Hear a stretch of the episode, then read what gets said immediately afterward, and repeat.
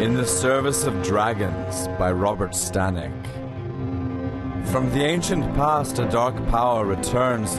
The fourth wind blows across the mountaintops, they say, and the twelve clans emerge from myth and memory. As prophecy becomes reality, the factions struggle for control, only to further divide the lands.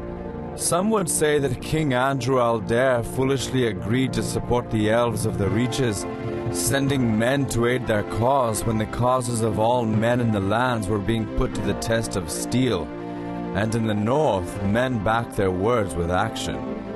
Against a backdrop of treachery and intrigue, the price of freedom is high. Many will pay with their lives, many will succumb. For when alliances shatter, old hatreds rise anew, and the plotting and scheming begin. And now it is time to enter the service of dragons. In the Service of Dragons, Book 1 begins.